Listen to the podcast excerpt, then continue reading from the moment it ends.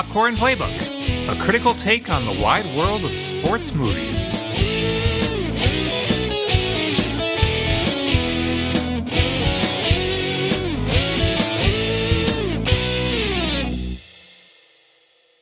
So it's the fifth episode, and while that's not much of a milestone, I thought I'd do something different and talk about five sports movies that I would like to see made. For all the sports movies out there already, there are still times I find myself wondering, why haven't they made one about this? So let's talk about five subjects that I think would make great films.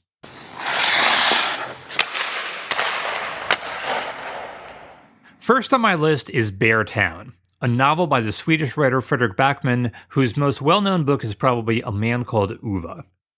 Beartown takes place in a small Swedish town where hockey is king, specifically the junior hockey club made up of seventeen-year-old boys from the area.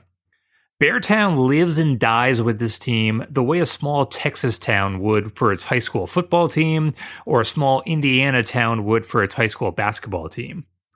And as the Beartown team continues on its path towards the regional championship, the excitement and tension escalates for everybody in town.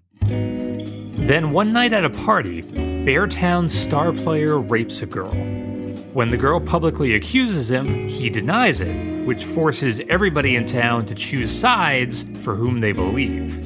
Predictably, perhaps, most of the town stands behind the player, not necessarily because they believe him, but because they're afraid of losing their star for the rest of their season. Unfortunately, this is a situation we see far too often in American sports, both at the professional and amateur levels. A star player commits a heinous act and either gets off scot-free or with merely a slap on the wrist. And while some fans may shun the player afterwards and might even refuse to support the team they play for, let's be honest, most of us will hold our noses and continue to cheer for them as long as they're helping our team. Ken Dryden is a Hall of Fame goaltender who played for the Montreal Canadiens during their great dynasty in the nineteen seventies. In his post-hockey career, he's been a lawyer, politician, and educator, and he's spoken out about this culture that shields athletes from legal consequences. Dryden says, "It's really a sense of power that comes from specialness.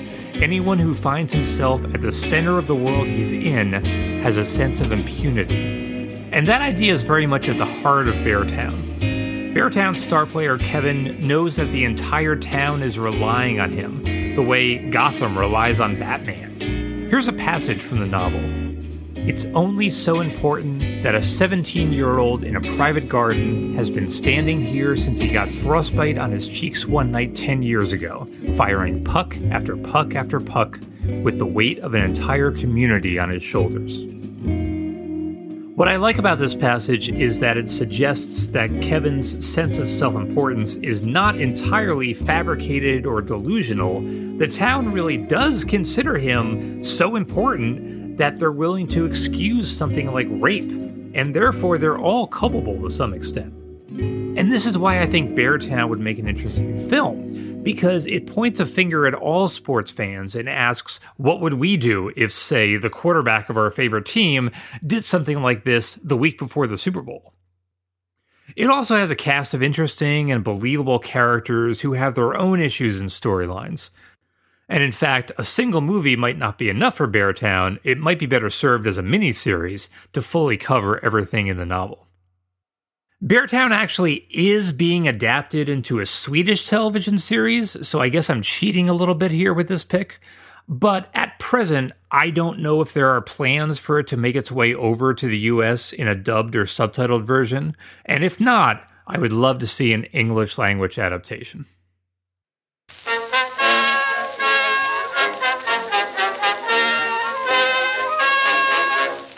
The next movie I'd like to see is one about the early days of baseball, the mid to late nineteenth century when the sport started becoming more organized and started becoming a business. It's almost hard to picture a time when professional sports were simply games everyone played for fun. I suppose we're seeing something a bit similar nowadays with video games, where what used to be nothing but kids' entertainment has become an organized, competitive big business through esports. Netflix aired an original series in twenty twenty called The English Game, which was about the early days of the English Football Association in the late eighteen hundreds, and how soccer went from being a gentleman's game to becoming a professional sport. And I think there's a similar story to tell with the early days of baseball, because the idea of paying players and charging admission to games was not enthusiastically received at first. When we heard of the professional game in which men cared nothing whatever for patriotism but only for money, games in which rival towns would hire the best players from a natural enemy, we could scarcely believe the tale was true. No Kinsman boy would any more give aid and comfort to a rival town than would a loyal soldier open a gate in the wall and let an enemy march in. Clarence Darrow, Kinsman, Ohio. Today, a very controversial topic in American sports is whether college athletes should be paid a salary by their schools. Some people argue that they already are being paid through scholarships, which, considering the astronomical cost of college in the U S, could equate to an average person's salary.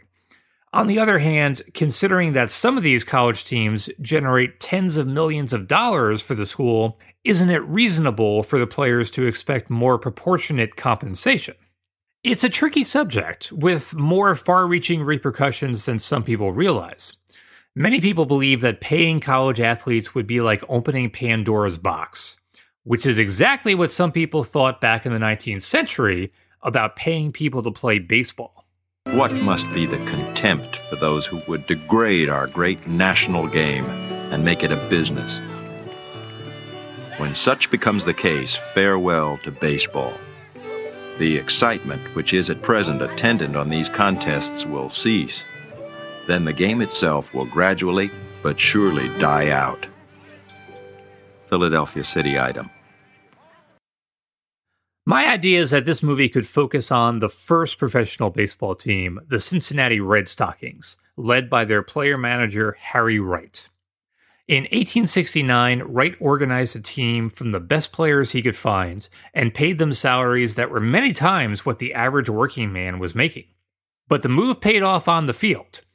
In their first season, the Red Stockings went fifty-seven and oh, and the next year they jumped out to a twenty-four and oh start. But then in June, they played a game in Brooklyn against the Brooklyn Atlantics. twenty thousand people turned out to watch the game, and they saw the Red Stockings lose for the first time, eight seven in extra innings, to a team of amateurs. This game could be the climax of the film. At the time, it was hailed as the greatest baseball game ever played. And according to George Vesey, the loss, quote, seemed to instantly ruin the Red Stockings' aura, unquote. Attendance for their games went down, and the team disbanded at the end of the year, with Harry Wright taking some of his players to form a new team in Boston.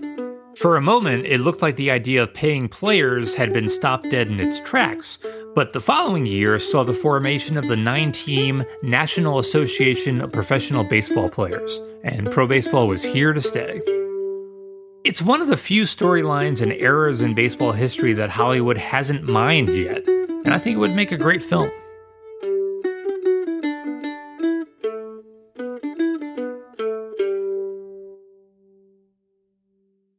Good evening, everyone. I'm Andy Musser along with Cal Ramsey here in the Superdome, and tonight the Knicks are facing the New Orleans Jazz, and of course that spells Pete Maravich. The next movie I'd love to see is one on basketball great Pistol Pete Maravich. Maravich played in the N B A in the nineteen seventies and early eighties, but injuries slowed him down and he retired at only thirty-two. But during his time in college and the pros, he put on some unbelievable displays. A lanky shooting guard, Maravich was a terrific ball handler, innovative passer, and prolific scorer who could score from anywhere on the court. At a time when basketball was still largely centered around big men and the inside game, Maravich ran fast breaks, baffled defenders with behind-the-back passes, and fearlessly put up jumpers from twenty-five feet out. L A Laker great Elgin Baylor said, "Oscar Robertson was the best guard I've ever played against. Jerry West was the best I've ever played with. Pete was the best I ever saw." Before turning pro, Maravich dominated at the college level while playing for L S U.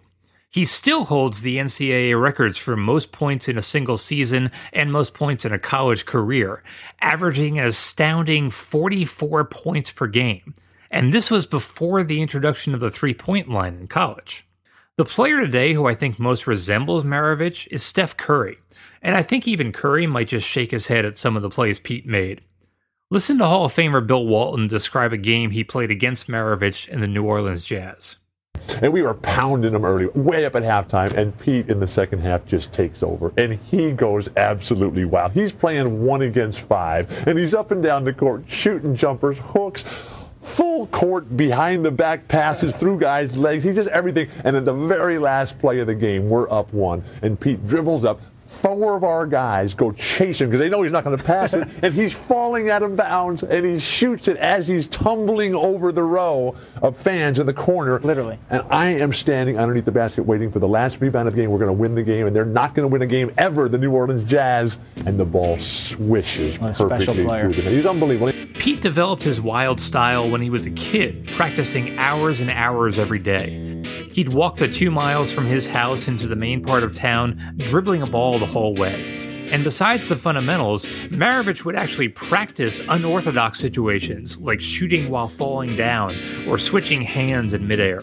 The kinds of maneuvers we assume players can only improvise, Pete would actually hone to a science. You can search YouTube for a series of practice videos he made called Homework Basketball and see some of the strange and challenging drills he invented for himself as a kid. But it's not only his on-the-court performance that makes me want to see a movie about Pistol Pete. There was also a lot of drama in his personal life, like his relationship with his father, who pushed him as a youngster towards devoting himself to basketball, and was also his coach at L S U. By all accounts, Pete loved and respected his father very much, but they certainly still had their fights along the way. His mother, unfortunately, suffered from mental illness and killed herself when Pete was in his twenties. Some people wondered if Pete inherited her illness because of some of his eccentric habits. He became a bit of a recluse after he retired from the N B A, spending most of his time at home with his wife and son. He studied Eastern philosophies, especially reincarnation. He was passionate about vegetable gardening, learned multiple foreign languages, and eventually became a born-again Christian.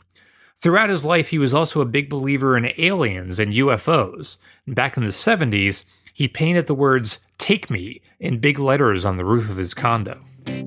At age forty, after playing a pickup basketball game, Pete died from an extremely rare birth defect in his heart that had never been detected. This type of heart defect was said to usually kill people before their twenties and severely limit their physical stamina. But somehow Pete managed a Hall of Fame basketball career in spite of it. He had once told a reporter, "I don't want to play ten years in the N B A and die of a heart attack at forty." And of course, that's exactly what happened. There is an obscure nineteen ninety-one movie about Maravich called The Pistol, The Birth of a Legend, that I've only been able to see a few clips of, but I would love someone else to take a crack at putting the Pistol's life on screen.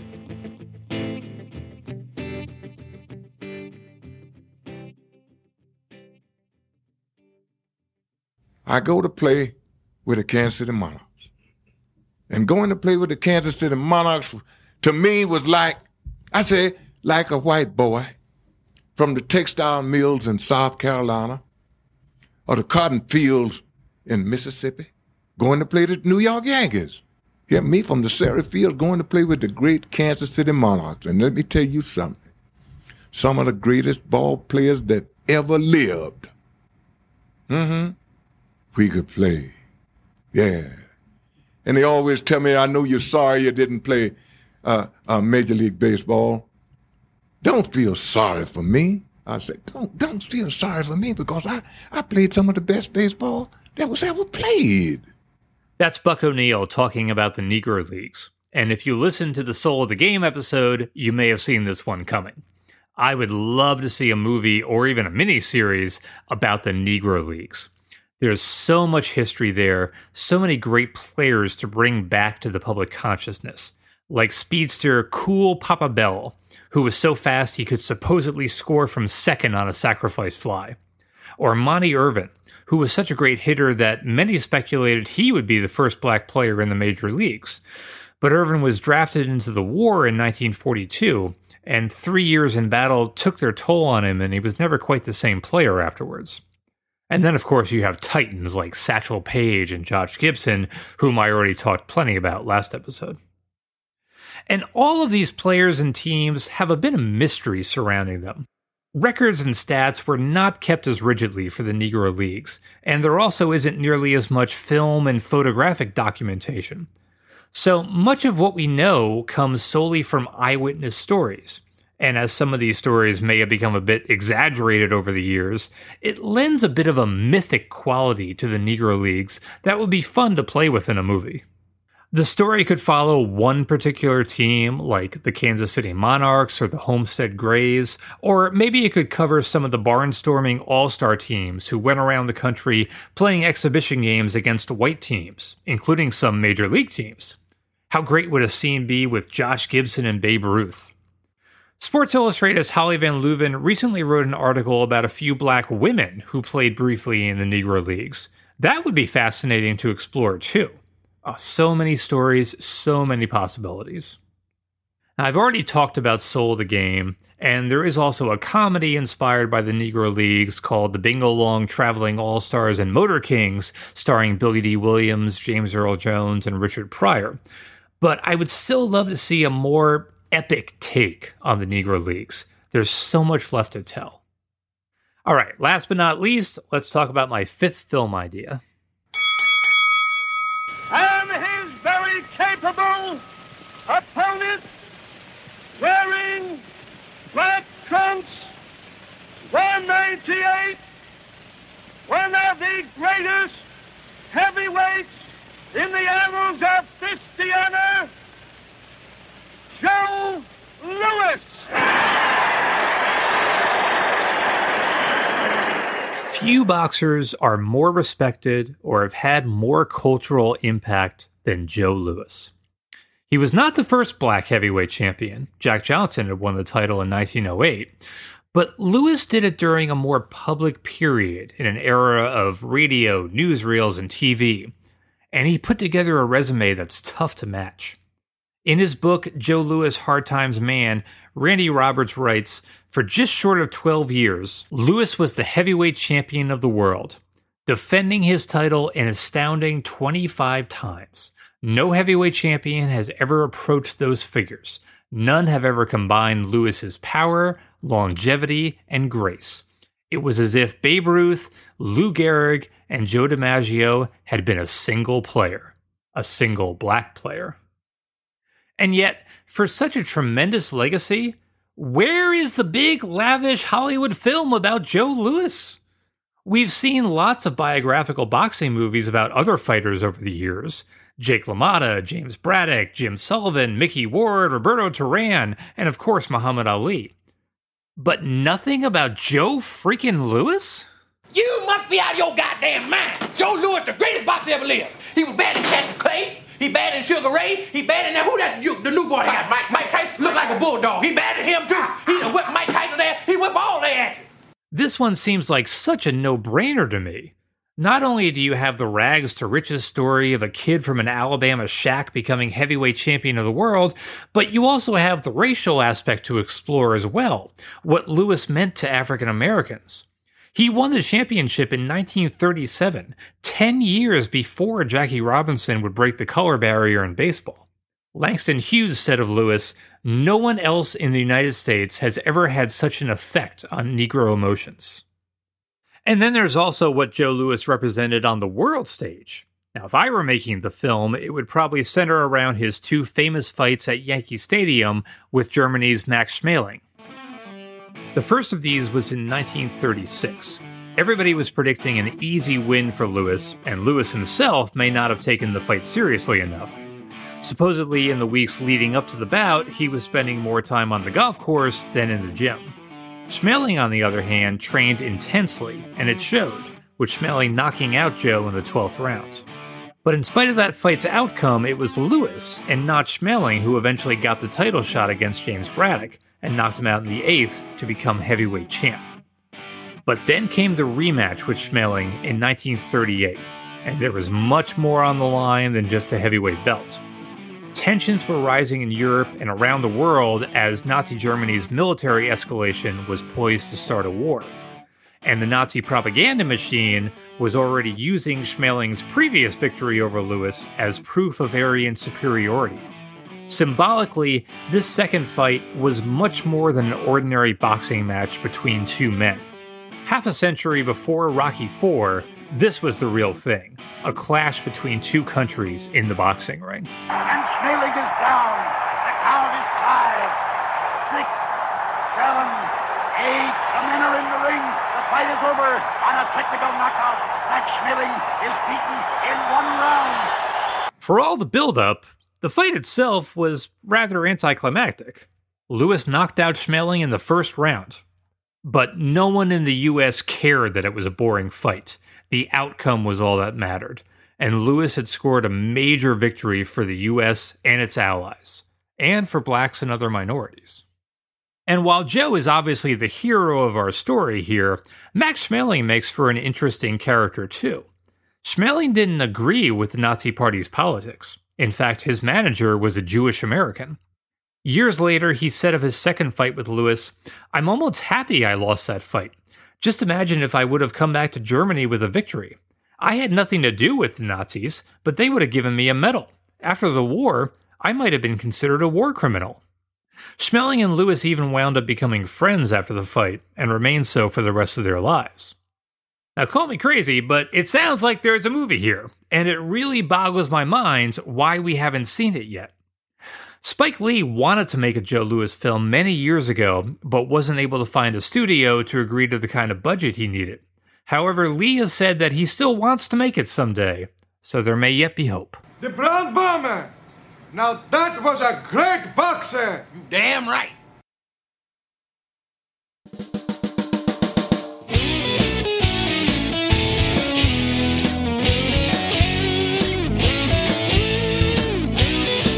Well, there you go. Five sports movies I would love to see. If only I ran a Hollywood studio. Someday. Someday. Next episode, we venture into the soccer world with a film about the dark side of English football fandom. And no, I'm not talking about Green Street Hooligan.